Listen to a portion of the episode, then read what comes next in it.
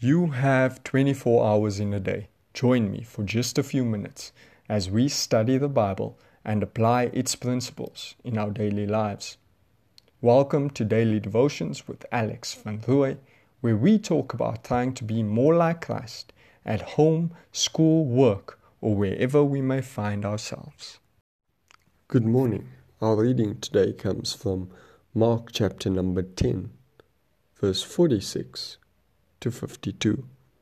Then they came to Jericho, as Jesus and his disciples, together with a large crowd, were leaving the city. A blind man, Bartimaeus, which means son of Timaeus, was sitting by the roadside, begging.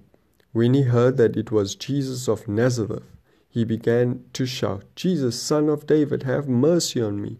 Many rebuked him and told him to be quiet, but he shouted all the more, Son of David, have mercy on me. Jesus stopped and said, Call him. So they called to the blind man, Cheer up on your feet, he's calling you. Throwing his cloak aside, he jumped to his feet and came to Jesus. What do you want me to do for you? Jesus asked him.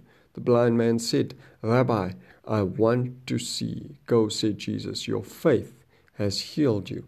Immediately he received his sight and followed Jesus along the road. What an amazing story. Amen.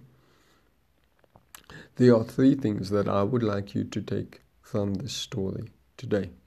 The first is just like Jesus healed back then, he still heals today.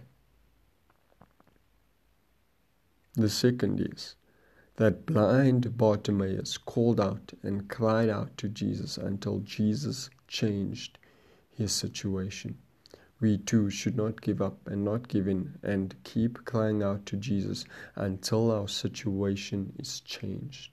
We can trust Him with our situations too.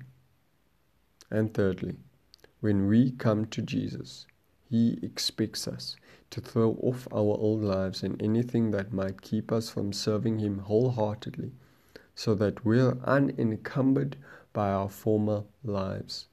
In this sense, throwing the cloak away was symbolic of Bartimaeus' desire to present himself to Jesus with an expectation of giving himself completely to his Lord and Savior. So we ought to be that we would be willing to give our lives completely to Jesus by giving up our old lives and trusting Him completely with the rest of our life. Amen. Let's pray. God, today, help us to remember these three keys.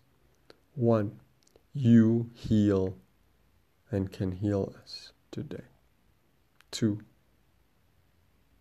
we can keep crying out to you because as we cry out to you, it is reminding us that we are in need of you.